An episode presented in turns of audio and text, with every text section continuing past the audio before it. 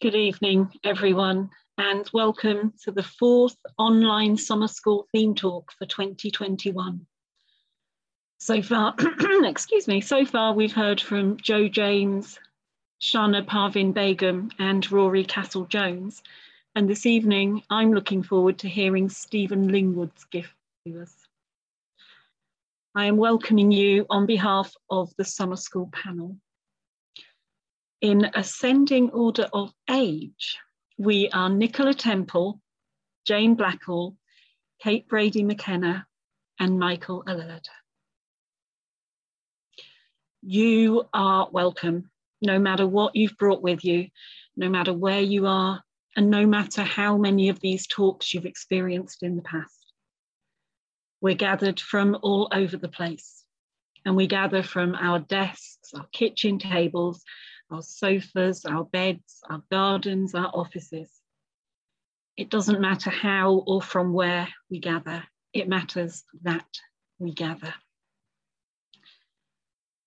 Our overall theme this week is Why Are We Here? Discerning our Unitarian mission in an upturned world. And each of our speakers has been invited to bring their own particular take to this topic. It is a fantastic opportunity for all of us, listeners and speakers alike, to be able to ponder questions more deeply than we get the chance to in a normal sermon. Excuse me.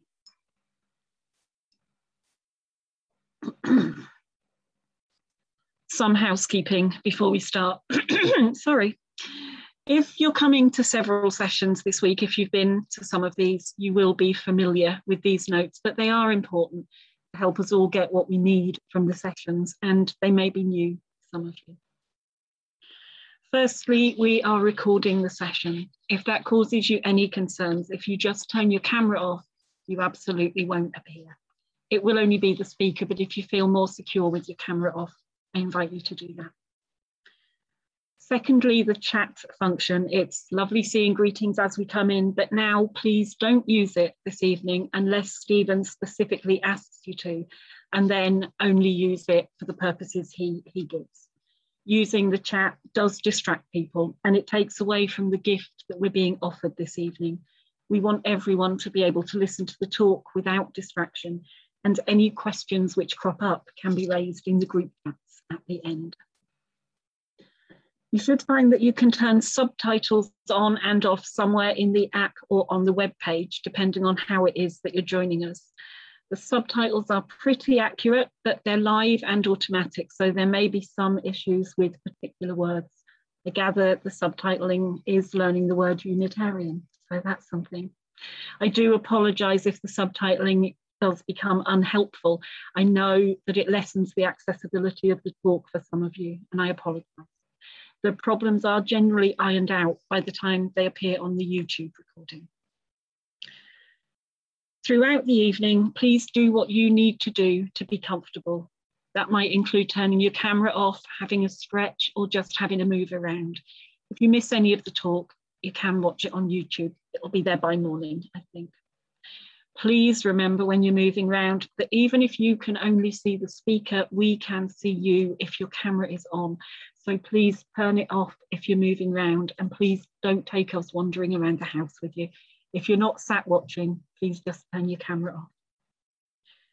The, the panel will be keeping an eye on what's going on in the other screens during the session. So if anything untoward does happen, we will deal with it. We do know that there are reasons you may need to leave before the end. Again, watch out for the YouTube recording and know that you leave with our blessing. Part of the ethos at summer school is that we receive these talks as open and generous spiritual offerings from the speaker. They take spiritual and emotional energy and are presented as precious gifts to the community. For that reason, we don't have Q&A or discussions after the talk. Once the talk is finished, the chat will be open to show your appreciation to Stephen, but it's not there for debate or critique. You'll be able to share your views in small groups, and we hope that you'll use those groups as a continuation of the spirit of the talk, rather, again, than for debating. After the talk, we'll take a short break, put the kettle on or have a stretch, and then for those of you who wish to join in, We'll gather again before popping you into the small groups for conversation on the talks. There will be a prompt question for you to discuss and we'll provide you with this at the end. So you might like to scribble them down when that comes up. The groups won't be monitored or recorded, though it is possible the panel, a panel member might join one or more of the groups. As before, Michael Allard and I will be available separately from the end of the session until around 9.45 if you'd like a pastoral discussion. You'll have received our contact details in the email, so get in touch with us and we can work out what's best to do. You're very welcome, contact iBrothers. A new announcement here, so if you've stopped listening, perk up for this one. Tomorrow evening, after the talk and after the small group chats, we're inviting you to join us back in here for a very short time of closing devotions. The room, you don't need to re-log in, just when you come back from the, from the small groups, we'll be here with those devotions. So that's the housekeeping. We're here this evening to receive the gift of a talk offered to us by Stephen Lingwood. And Stephen says this. Stephen Lingwood is a pioneer community minister serving the congregation of Cardiff Unitarians and Dodiath Cardiff and doing grassroots mission work in inner city Cardiff. Previously, he worked for nine years as minister of Bank Street Unitarian Chapel in Bolton. He's author of The Unitarian Life, Voices from the Past and Present, and Seeking Paradise, a Unitarian mission for our time. He works in Riverside, a diverse inner city area of Cardiff, engaging in dialogue with artists and political radicals, working on climate activism and collaborating with other faith-based activists. He's exploring what it means to seek paradise in one urban neighborhood in the age of the climate crisis. And we're starting this evening with a hymn. So let's join together in singing Isaiah the prophet.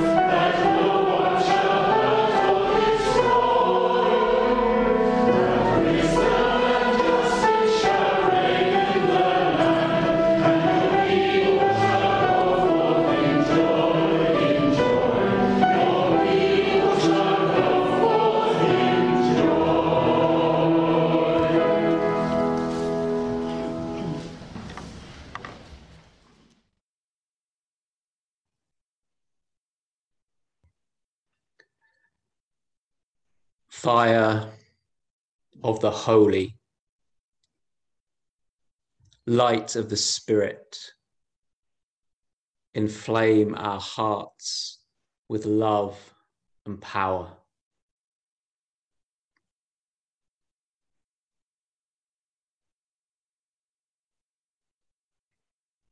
Let us pray.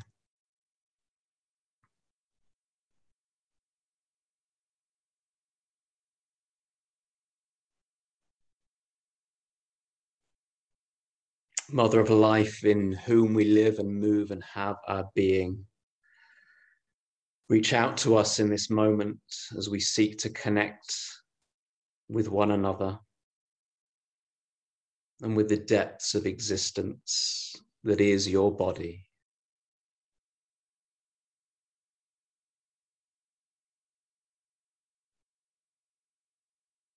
In this moment, may our minds and hearts be open.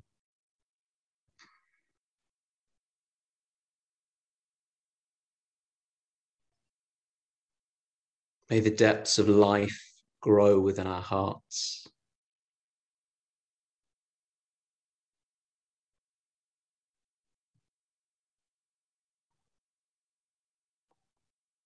May the words that I speak and the ideas that we struggle with in this moment lead us deeper to that experience of shalom, of peace and justice for this world. Amen.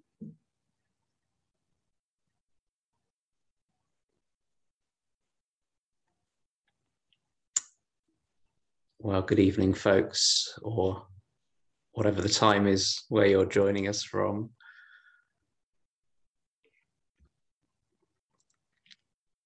There is an old story or a joke of a man lost in the countryside who asks for directions to the nearest town from a local farmer. There's various versions of this story, but they all end with on, on surveying the kind of boggy, inhospitable land the farmer replies, Well, I wouldn't start from here. Where we start from matters. Where we start from matters.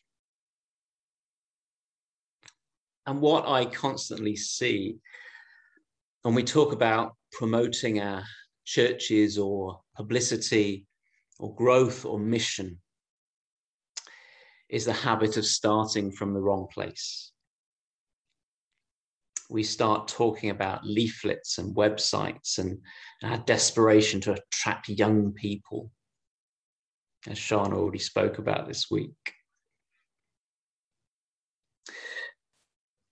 But how do we grow is the selfish question of a self involved institution. And when we start from that question, then I'm not confident we will come to a very effective answer. If we start with the basically selfish question, how does this church grow? Or how does this denomination survive? Then we will continue to come to self serving rather than world serving answers. And paradoxically, I believe those answers will continue to keep us irrelevant and lead to our extinction in any case. How do we grow is not the question. The question is what is the pain of the world? And how might we be part of a work of healing? What is the dysfunction of the world? And how might we be a part of creating health and wholeness? What is the suffering of the world? And how might we be a part of healing justice? And those questions I'd like to suggest have a particular urgency in these times, in this particular moment we sit in in history. The world is upturned. Just this month, the UN Intergovernmental Panel on Climate Change released its most stark warning yet, which they do every few years, that we are currently heading for a complete climate catastrophe. There is an urgent need to change the political and economic systems of our global society. Otherwise, we will see massive suffering and death for billions of people not to mention other plants and animals. The COVID pandemic was and is a significant global crisis, of course, but the climate crisis that is just beginning is many times more significant and many times more deadly. in the face of this, I think the question we have to ask ourselves is what are the world's needs in this moment? What needs exist for which a spiritual path could provide a response? So, what are those needs? Literally and practically, what does the world need to do to get through this crisis? A simple answer is that we need to transition from a carbon based economy to a non carbon based economy. But that doesn't really get to the heart of the matter. The carbon economy has created the world as we know it today. The carbon economy is simultaneously the colonial economy, the global finance economy, the global capitalist economy. And so to transition out of carbon we need to transition from an economy that works for the few to an economy that works for the whole world. We need to shift from a world that is built on the acquisition of wealth to a world built on the growth of human wisdom. We need to shift from a world built on selfishness to a world built on care.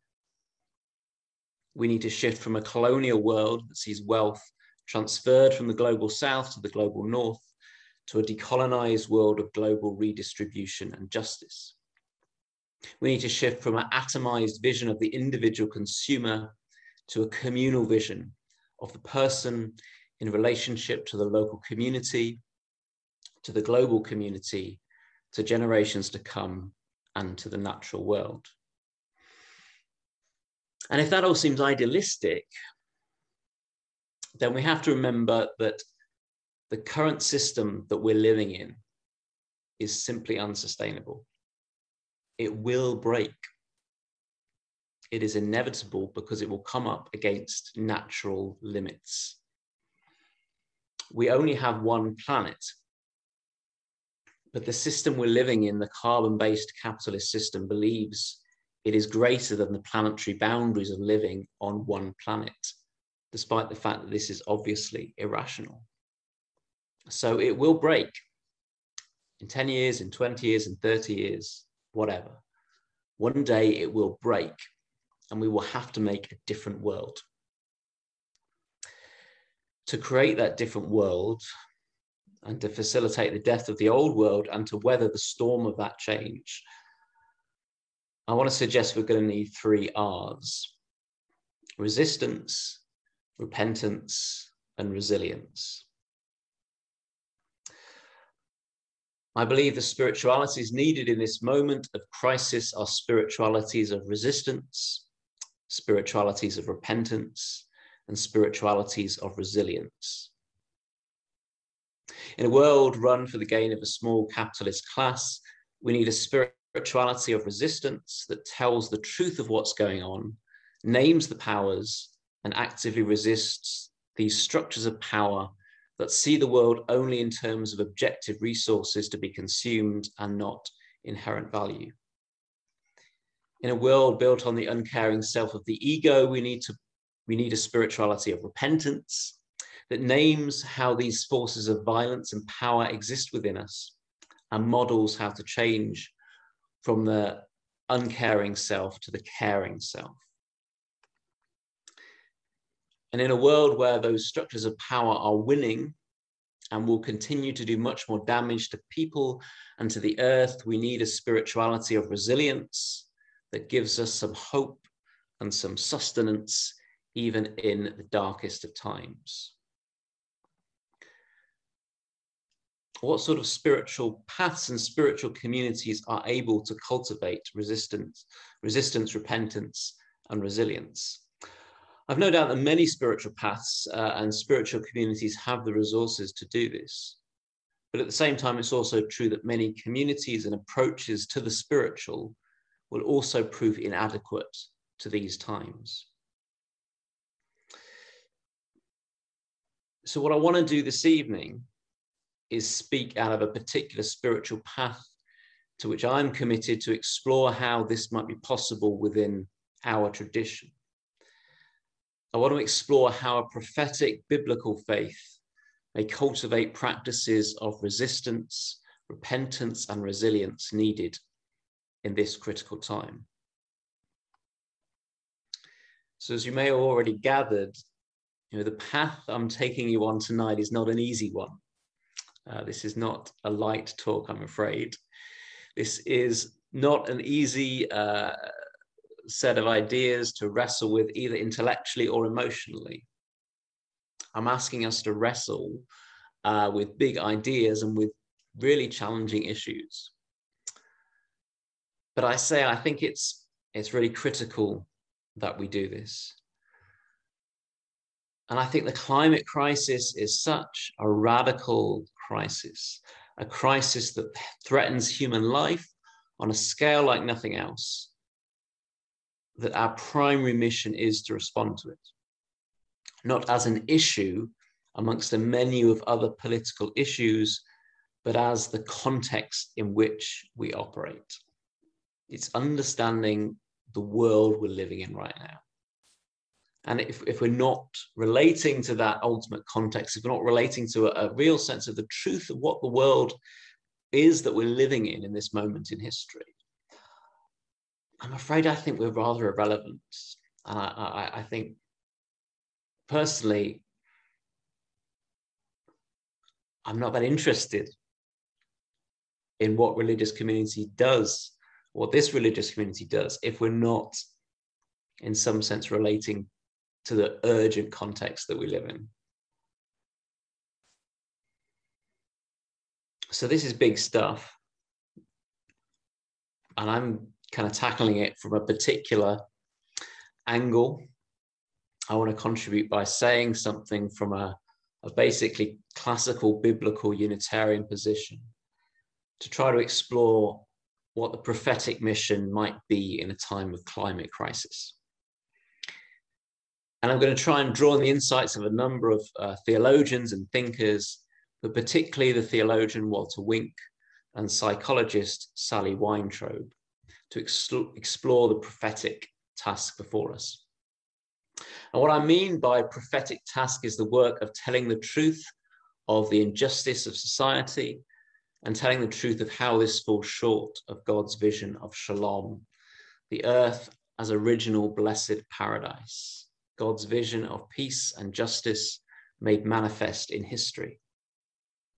And in drawing on the work of Unitarian theologian James Luther Adams, as I always do, I am considering this prophetic task not as something for a supernaturally appointed elite, uh, not for some special person called a prophet, but for the whole church. Our, our task, our mission is to be prophetic. So, three parts tonight resistance, uh, repentance, and resilience. So, this is uh, the first part cultivating a spirituality of resistance. How can this kind of biblical prophetic approach cultivate a spirituality of resistance as its mission in this moment of crisis? Well, first, I think we need to be really clear why this moment calls for resistance. What is it that we are resisting? And the simplest thing I can say is that the world is on fire. And we can't deal with that unless we deal with the arsonists, those who are setting the world on fire. We can't just put a thimble of water on the fire and then say, Well, I've done my bit now. Whilst down the road, someone is actively pouring petrol on the fire. We have to confront, we have to resist the ones actively pouring petrol on the fire. So, who are the arsonists? To answer that question, we have to ask another one. We have known very clearly about the climate crisis since the 1980s. I'm 39 years old. I was born in 1982. We kind of knew about it then. Like the whole of my life, it's been fairly clear. So, why haven't we already dealt with this? Why across all those decades, have we not already dealt with this clear, urgent problem? Why have we not already dealt with it? And the answer to that question is to do with what arose most strongly in the 1980s. Because the 1980s was also a, a time when a new and very powerful ideology was rising in the world the ideology of neoliberalism just at this moment when there needed to be a massive intervention in the global economy to shift from a carbon based economy to a non carbon based economy, an ideology was on the rise that believed in and preached and evangelized very successfully vast deregulation of free markets, privatization, unending economic growth, and consumerism. The doctrine of neoliberalism is that market forces must be left alone. And so a deliberate intervention to force a transition out of carbon was against the dogmas of neoliberalism. And that's why it didn't happen in the 1980s and the 1990s, and exactly why it still hasn't and doesn't happen today. Uh, Naomi Klein's got this excellent book, This Changes Everything uh, Capitalism versus the Climate, which is just brilliant uh, and meticulously, painstakingly demonstrates exactly what's been going on. She puts her finger on exactly what the problem is, exactly how the doctrines of neoliberalism, free market fundamentalism, growthism, and the powerful disciples of these ideologies are the real blocks to climate action. This is why we haven't dealt with the climate crisis, because of the think tanks that promote neoliberalism, the politicians that believe it, the oil companies that profit from it, the financial industries that profit from it, the banks that bankroll it, and the international free trade agreements that give legal backing to it. These are the arsonists pouring oil on the fire. These are the powers that are responsible for blocking climate action, as well as being responsible for a continuing massive transfer of wealth from the poor to an elite capitalist class. There is no dealing with this crisis without clearly naming and holding responsible those peoples and those powers that are causing it. There are particular structures of power that are responsible for the climate crisis, as well as much else. And our moral and necessary obligation for our survival is to resist these powers and to cultivate a spirituality of resistance. Now, what's exciting to me about a, a prophetic approach is that it gives a language and a practice for doing just that. The language of unmasking and engaging the powers. This language comes from uh, ethicist and theologian Walter Wink, uh, who's written um, a number of books around naming the powers, um, unmasking the powers, engaging the powers, and, and a few others as well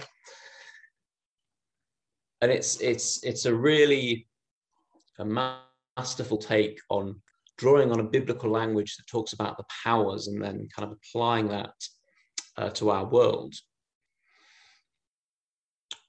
Walter Wink kind of shows us through this biblical language that structures of power, such as uh, there's a way to describe structures of power, such as neoliberalism, in theological terms.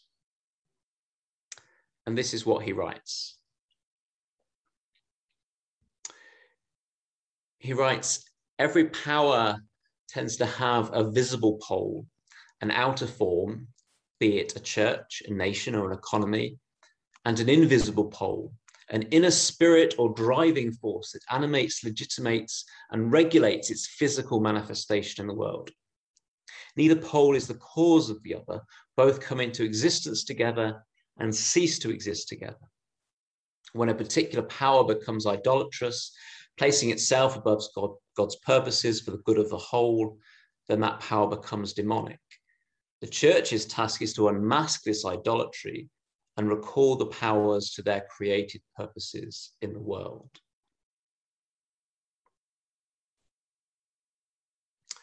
So, this language enables us to think about how a power such as neoliberalism is both structural and spiritual, both economic and also psychological. And the unmasking of that, of the nature of that, is, un, is necessary to defeat it. Naming is the first part of this process. So, for example, why do you think that we name hurricanes? And even now, um, winter storms in the UK never used to do this. Now they name the winter storms in the UK. It's because our psychology means we understand and take seriously that which is named. And equally, we don't understand and don't take as seriously that which is unnamed. So if I tell you uh, it's going to be very windy and rainy tomorrow, this doesn't have the same effect as saying to you, Storm Dennis is coming tomorrow, right? If I just say, oh, it's going to be a bit windy, or even if I say it's going to be very windy, it's going to be very seriously windy and rainy, it doesn't in our psychology have the same effect as saying Dennis is coming or, or whoever, or this, the names that we give to, to, to storms and, and to hurricanes. Um, when something is named, even when it's personified, right, made into a person, we are more likely to take action to respond to it. So the key prophetic task is to name neoliberalism as a power, as almost a personality. And we can name um, the think tanks that influence government policy, but we can also understand how these things also go much deeper as well than that. But I'll talk a bit more about that later. Once we've named the power, we must unmask it. And the task of unmasking is now kind of this really urgent task needed in climate justice. And I indeed, it's the failure to effectively name and unmask the powers that is the cause of so much ineffectiveness in climate campaigning. The great problem with climate activism is that there can often be a sense that we don't name and unmask the powers effectively enough. We desperately say someone needs to do something. But we struggle to answer questions like who? Who needs to do what? And why aren't they doing it? What is stopping them doing it? The ineffective and, and frankly wrong answer is that we all need to do something. So much of the climate conversation concentrates on consumerist changes to lifestyle, uh, less meat, switching to a greener energy supplier, driving a little less. They're not bad things. I do all those things, right? But neoliberalism's dogma has so dominated our culture that we think that this will solve it, that we try to solve the climate crisis only through individual consumerism. But in fact, consumerism, which is one aspect of neoliberalism, is one of the causes of the crisis. And we cannot solve a problem with the same logic that created it in the first place. Nevertheless, this kind of consumerist response remains dominant in so much of the climate conversation. The answer we're told on BBC documentary programs, for example, is that we all have to do our bit. And if we do, the cumulative effort will make a difference. But it won't. It simply won't. Us all doing our bit will not solve the climate crisis. The climate crisis is caused by our global economic systems and can only be changed by a massive overhaul of our global economic systems. And this will only come about by naming and actively resisting these systems. This is the truth that the powers do their best to hide from us. This is what leads, for example, um, oil companies to encourage consumers to work out a personal carbon footprint. This is, this is something that the oil companies started to deliberately move the responsibility for the climate crisis away from the systems of high capitalism and the oil companies and the 1% riches and towards individual consumers. It's a deliberate campaign of distraction. The religious prophetic task is to tell the truth of this in louder and louder ways we must unmask the powers. Once we know these are the powers, we can begin to fight against them. Their unmasking is their undoing, as darkness is their greatest weapon. Because we often protest about the climate, as so many of us protested against the Iraq war. But are we unmasking the powers beneath these injustices, the story that links it all together? Uh, do we link the Iraq war with the climate crisis? Do we understand the Iraq war as driven by the carbon economy needing more oil reserves, and how the same powers undermine our efforts now to move away from carbon? Can we understand the Iraq war, the climate crisis, workers dying in factories in Bangladesh to make our clothes, as all part of the same story, as all rooted in the same power? Once we understand this truth, and once millions of us understand this truth, our attention becomes sharply focused on unmasking and defeating this power. And its days become numbered at that point. We will see that this economic model is not serving us. It doesn't serve us, and that we must do something else. And that's the revolutionary moment. That's when we begin to be part of a revolution that moves the world into a different direction. A spirituality of resistance actively resists the powers of the carbon neoliberal economic order. How do we do that?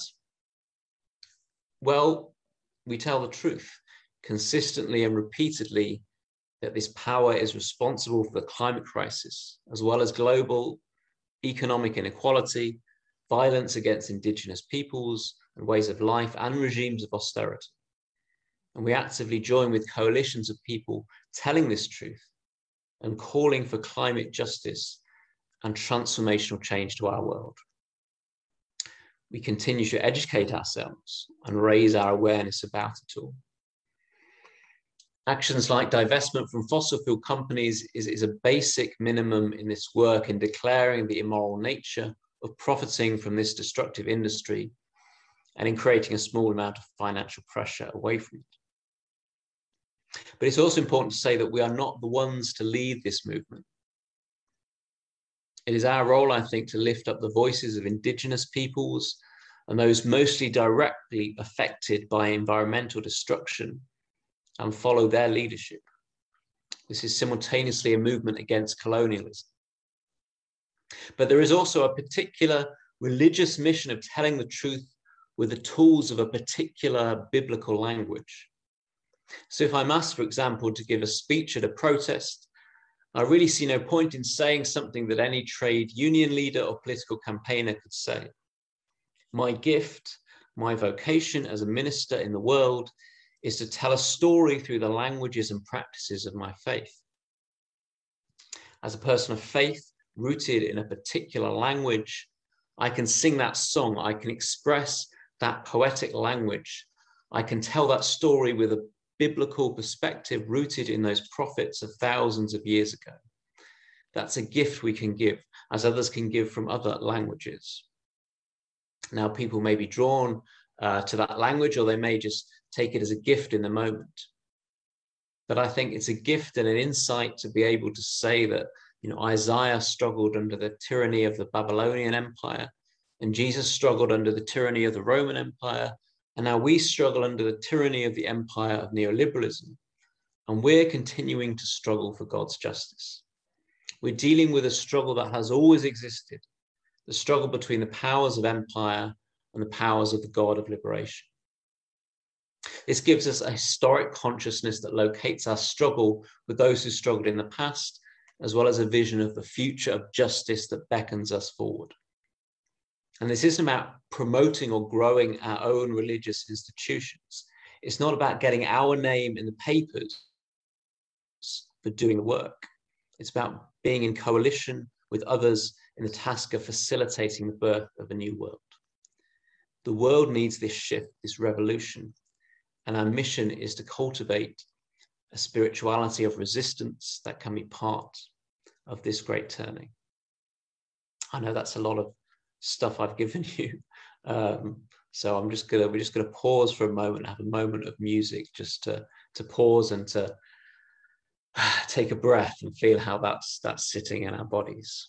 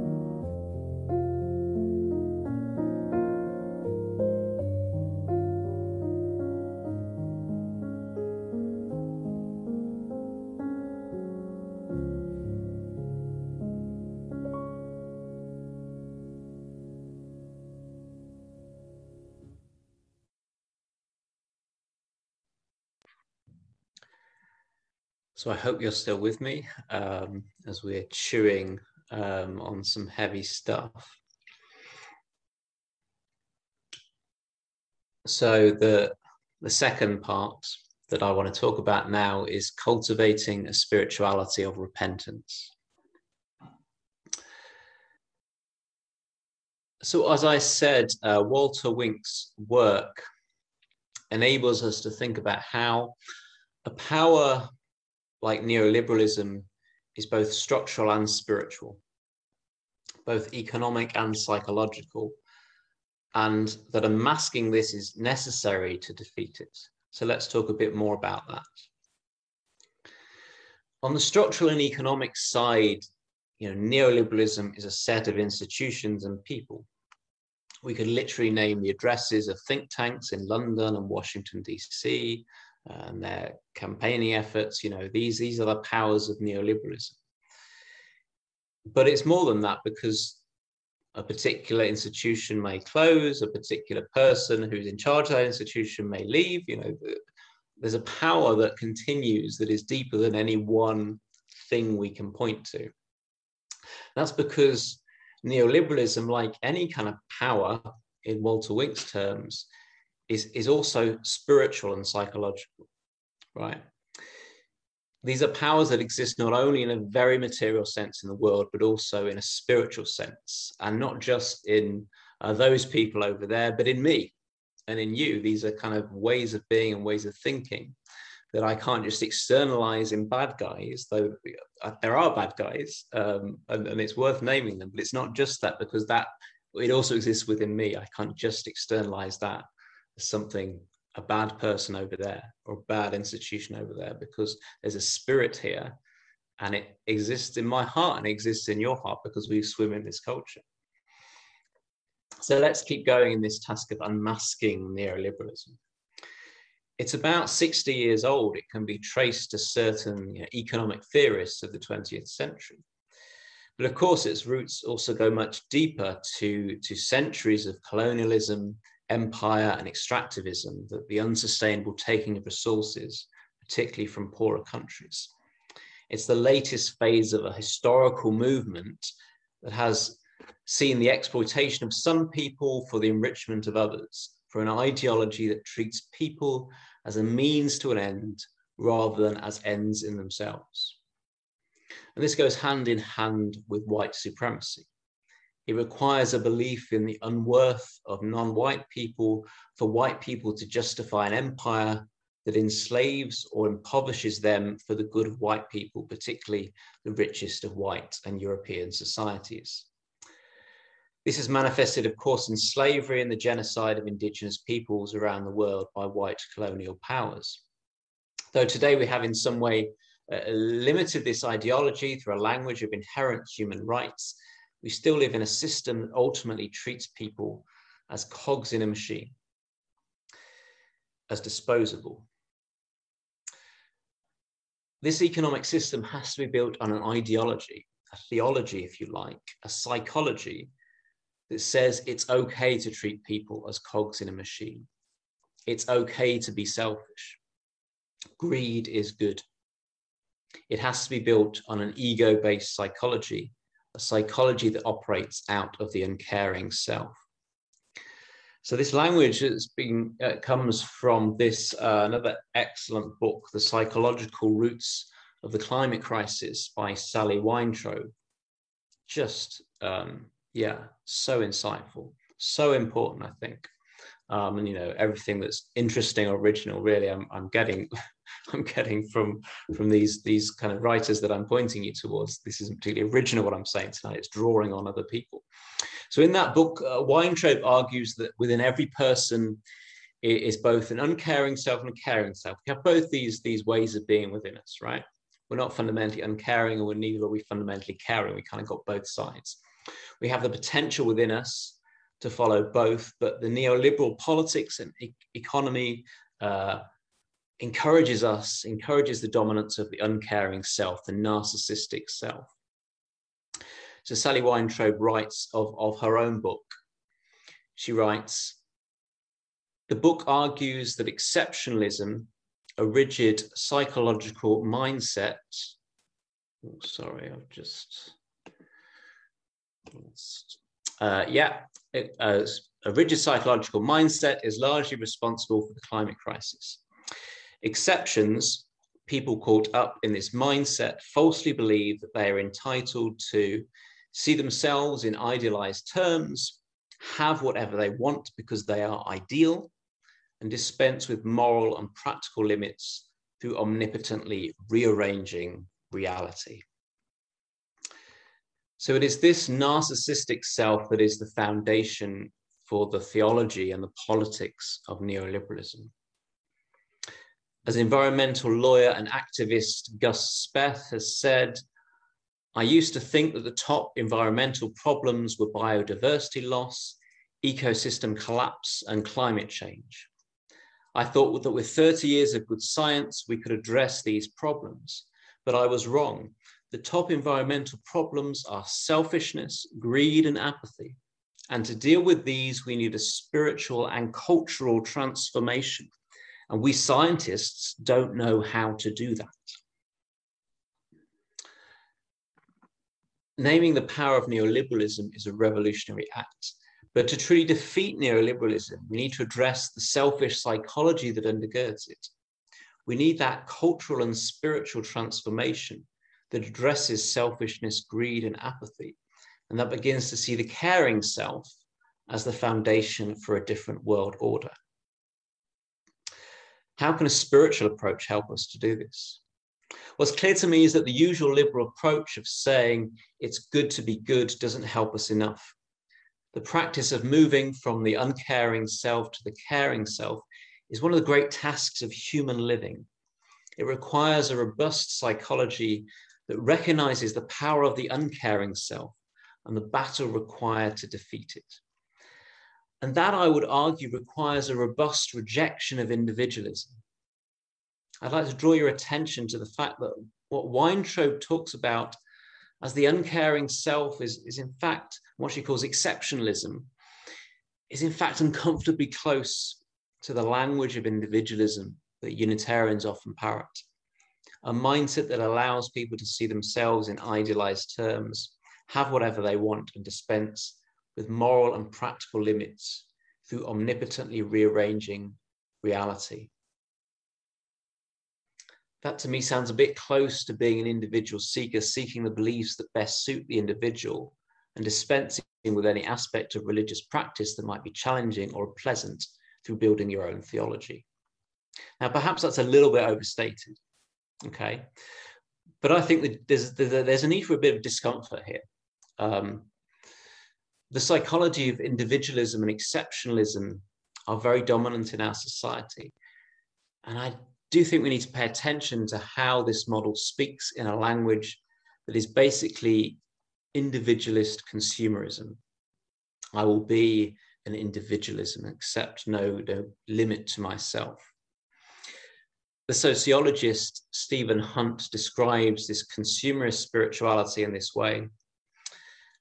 A veritable spiritual marketplace has emerged, which encourages people to pick and choose until they find a religious identity best suited to their individual rather than collective experience a freedom to seek a religious faith which reflects, endorses, and gives symbolic expression to one's lifestyle and social experience. The contemporary religious environment, therefore, permits individuals the freedom to discover their own spiritual truths, their own reality, and their own experience according to what is relevant to their lives. Now, I think that's, that, that rather parallels Weintrobe's point about rearranging reality so that think you are so that you think you are immune from the consequences of your actions. Is finding your own reality the same thing as rearranging reality? I don't know. But turning to, to our community there are those who are seeing the culture of individualism as very problematic for us the persistent pervasive disturbing and disruptive commitment to individualism according to American Unitarian Universalist minister Frederick Muir, misguides our ability to engage the changing times. Muir is concerned with uh, American Unitarian Universalism and how it's doing, I want to make a bigger point that, that the individualist consumerist religious model and the neoliberalism, neoliberal capitalist system kind of uh, feel like they're coming from the same root psychology. And that an individualism led by ego is the very thing that's doing violence to our world. And the very last thing we need in the world is an individualist religion. This is my challenging bit. At best, it enfeebles our efforts to move to a more caring and connected world, and at worst, it actively works against it. Rather than more individualism, we need interdependence and the caring self. The New Testament Greek word uh, for, for repentance is metanoia, understood as a change of direction, a turning around, transformation. James Luther Adams saw this transformation as the essential task of the liberal church.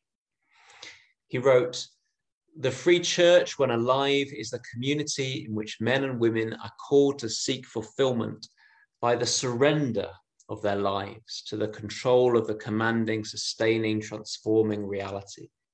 It is the community in which women and men are called to recognize and abandon their ever recurrent reliance on the unreliable. I've added the emphasis there. Recognizing and abandoning the false. What is it that we need to abandon? What is it we need to abandon is the uncaring self, the ego. In relation to the climate crisis, this repentance has been written about by Unitarian Universalist minister Ian White Maher. And similar to Sally Weintrobe, he sees the ultimate source of the climate crisis as our spiritual condition. He writes, the effects we are facing today and tomorrow are determined by our actions, and our actions are the products of our decisions. The quality and condition of our decisions derive from our thinking, and our thinking is determined by our spiritual condition. To say the impending collapse is the consequence of our actions conveniently avoids our responsibility for our spiritual condition, which is the source of the cascade of all that follows. He goes on to write The first step towards a solution is to admit that we are beyond the point of avoiding calamitous climate change.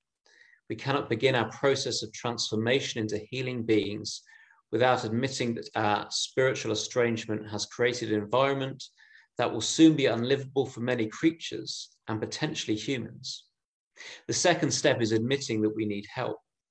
Specifically, I believe humanity needs help from the divine and creative life force that is greater than the selfish interests of our individual egos. Anything shy of this confession will leave us with the illusion that we will somehow, through our own willpower and ingenuity, solve the problem but we cannot solve a spiritual problem with intellectual solutions. The repentance required to address the climate crisis involves a shift from the uncaring self to the caring self. Or we could say from the ego self to what we could call the true self as a child of God. The mode of thinking that created the climate crisis is that there is no limit, limit to human ego power that we can keep technologically achieving more, making more, buying more, being more in total independence and in our own power. White Maher suggests we need to repent of this thought process and recognize our limits and dependence on something greater than ourselves. White Maher, in drawing on 12 step spirituality, such as Alcoholics Anonymous, insists that humanity needs to recognize our communal life has become unmanageable step one, in which we recognize the problems our ego self has got us into. And that we need to turn to a power greater than ourselves that can restore us to sanity. Step two, in which we begin to operate out of a caring self that recognizes its dependence on a higher power. This 12 step spirituality provides a kind of an example and a mechanism and a practice that shows what that kind of transformation looks like, what that kind of repentance looks like. It means rejection of, of an ego driven individualism that sees independence and self assertion as the highest good. So the prophetic spirituality, while of course affirming the need for individual well-being, especially and particularly of those most oppressed in our current systems of power, women, people of color, black people, indigenous people, queer people, disabled people, while recognizing well-being is caught up with this, especially for those uh, that society puts at the bottom, also constantly practices this repentance from the illusions of the ego, rejecting the illusions I am the center of the universe, rejecting the illusions I'm independent of all else, that the pursuit of my path is all that matters, that I'm better than other people, or that I'm worried that I'm worse than other people. Uh, that's all ego. And we constantly prick that illusion to know I'm part of the universe and I have a responsibility to care for others. And my worth doesn't depend on the work of the ego and all that I achieve. And we do this through prayer. So many practices of prayer are essentially this learning to reject the programming of the ego and operate out of the true self, a self dependent on relationship with the greater. And that's why worship, the communal practice, as well as prayer and individual practice, is so vital. Our central mission is to teach people how to pray. In a world upturned by the uncaring self. Our mission is to teach practices of prayer that root us in the caring self as a child of God. Our mission is to cultivate a spirituality of repentance. You know, prayer is, is our greatest gift. We are transformed through prayer. And that's what I say to people. I'd say whether you find it in, in Buddhism or in Christianity or in something else, I don't care, right? But find the thing that will make you operate out of your true self. I would call it the Christ self, dependent upon the power of God. I try to start that with my own practice, with my own sense of, of, of what I do. I mean, the, my sense of mission, the first bit of the mission is to pray, pray, pray. I try to do that. I often pray at the same time as my Buddhist colleagues. Uh, I'm in a WhatsApp group called Radical Prayer that um, where we speak to people of different faiths are constantly praying at the same time and trying to do our work through the power of prayer. The foundational heart of mission, I think, is learning to pray.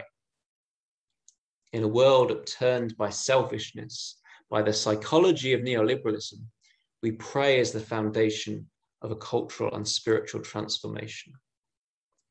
Prayer is a revolutionary act, the most revolutionary act. And I find that a powerful thought because it means the spiritual traditions have such a vital role to play in this vital transformation of the world. It's really significant the role that we have to play. I'm running late. Um, but we're coming to the last part now. So please bear with me. I know this is a lot. The final part, a spirituality of resilience. There is no doubt that things will get worse before they get better. The climate crisis is here, it's happening, and all we can do is make it less bad. It's difficult to know what that will mean. But the COVID crisis is just one crisis, and we'll have many different kind of crises in the future, I'm afraid. Will we see we will see a massive influx of climate refugees into our relatively cooler country, people who have been through very hard times. And in the UK, extreme weather events will become more and more serious. You know, I think those of us in the UK and similar countries who have lived since the Second World War have this sense that our civilization is stable and inevitable and will never stop functioning and growing, whatever happens. And I'm afraid I just don't think that's the case. We can't imagine there will be a day when the stock market collapses but it's probably going to happen. We can't imagine there will be a day when the electricity doesn't come out the plugs and water doesn't come out the taps. But these things are dependent on systems that will be put under more pressure than ever before. These things are not inevitable and they're not invincible. In a 21st century that is less stable than the 20th, what are the world's needs? One is community resilience.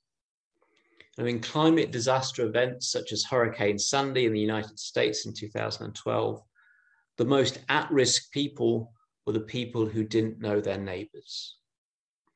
When the floods hit, as they may well do where I live in Riverside in Cardiff, we're going to need to know our neighbors. I need to know which house in my street has the old man in who can't walk very well and which one has the newborn baby. We're going to need to live in streets where people look out for each other. These are the kind of places that are going to be resilient when the electricity stops or when the floods hit. And we need to start doing this now. We need to start knowing our neighbors and finding the local ways of doing this. Community building, street by street, neighborhood by neighborhood, is an essential part of this resilience. You know, I believe in the hyperlocal, in the words of Adrienne Maree Brown, not mile wide, inch deep, but inch wide, mile deep. That's something my colleague Rabab Ghazal says a lot, and it's part of how I'm trying to work too. I believe God has called me to work in literally 30 streets in Cardiff. That's it. That's enough. That's enough for one person and one lifetime. Hyperlocal work to create resilience. I'm lucky I've connected with an organization that operates out of those values of localism, resilience.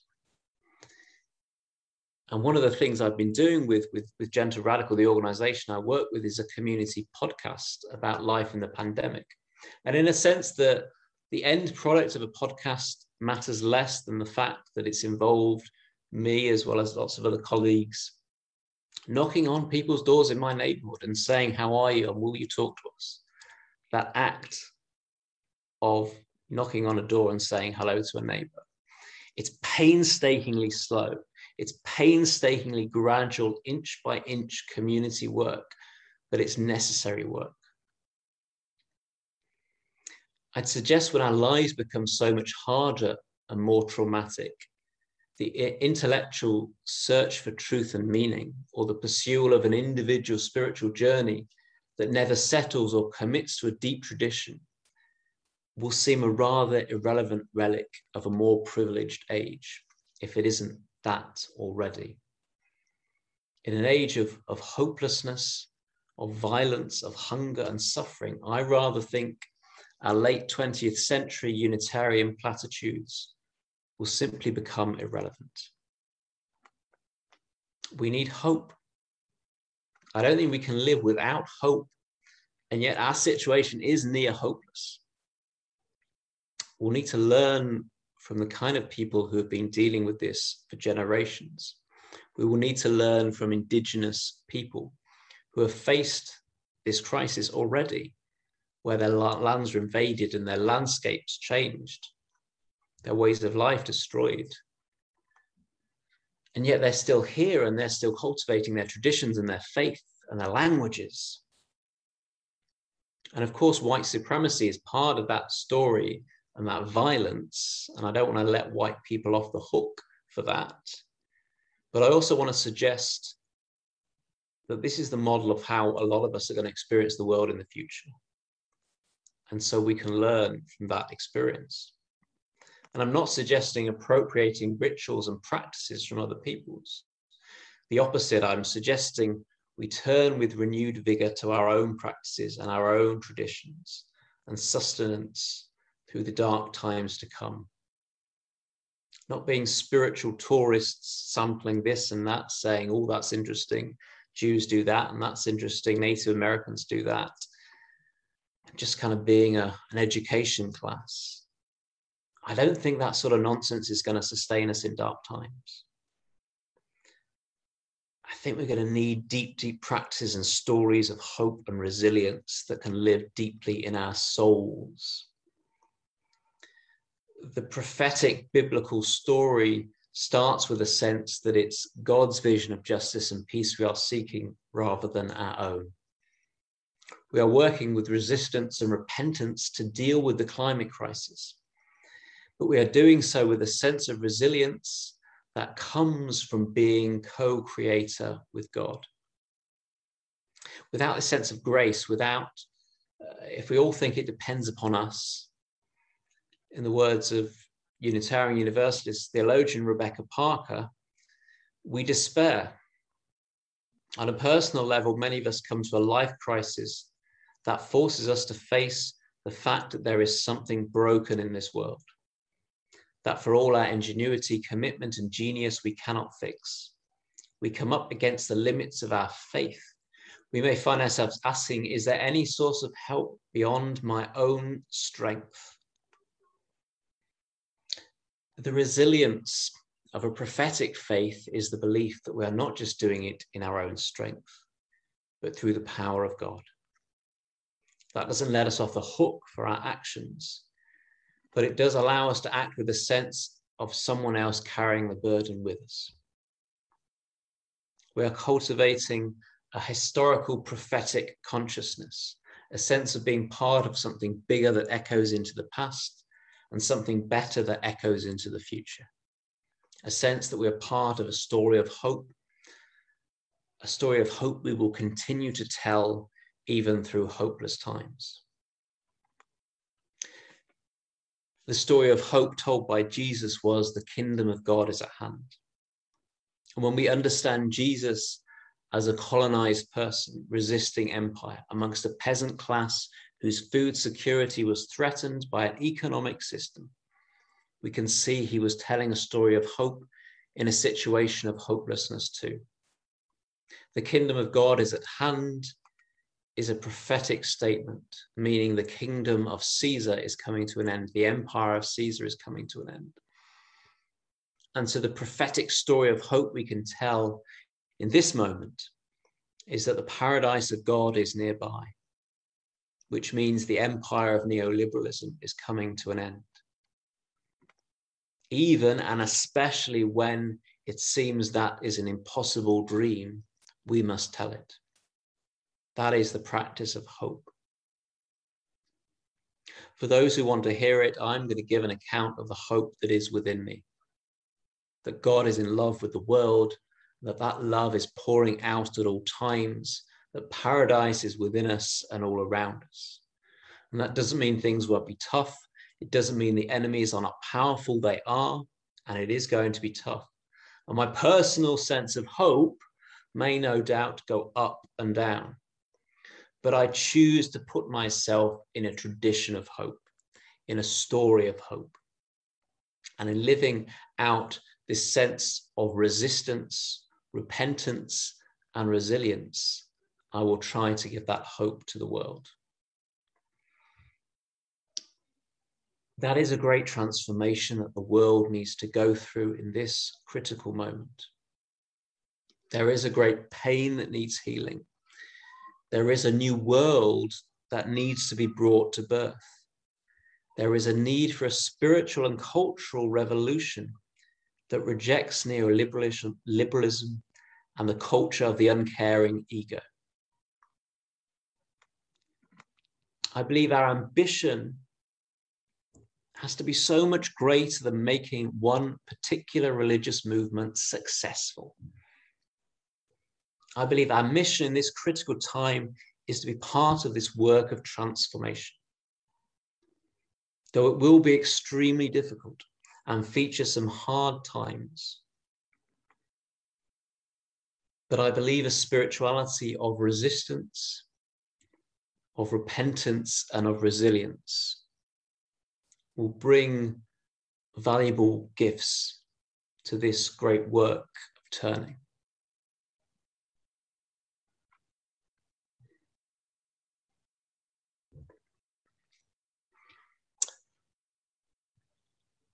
So I invite you to gather into prayer with me once more.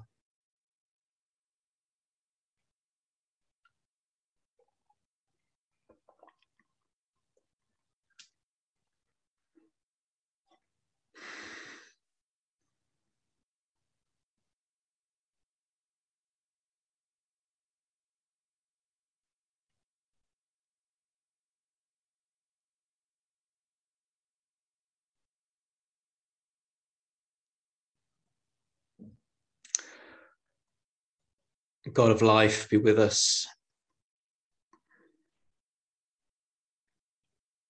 In our wrestling with hope and hopelessness, in our wrestling with seeking to understand this world.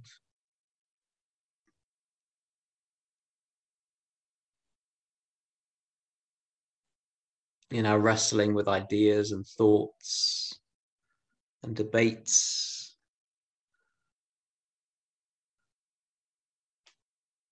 And the sometimes uncomfortable work of thinking, of learning.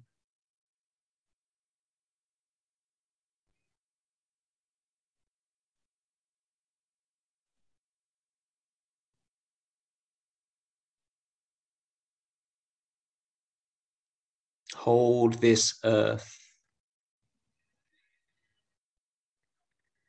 and our own bodies. As much as our own bodies and the body of the earth aches with pain, and yet still breathes the breath of life.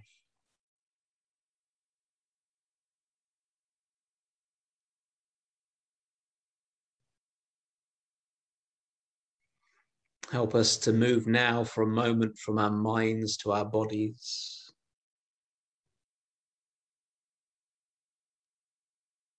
To sink into that breath of life.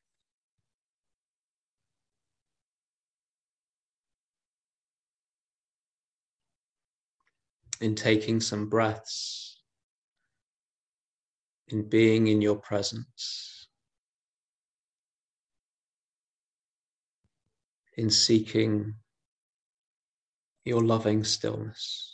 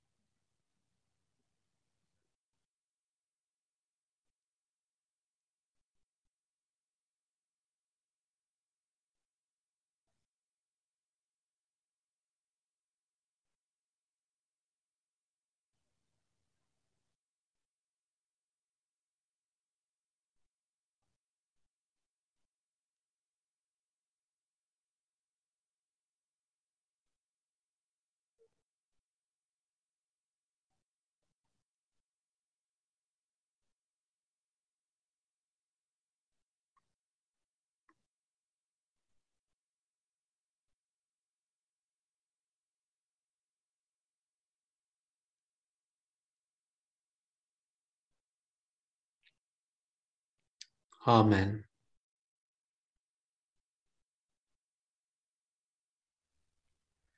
With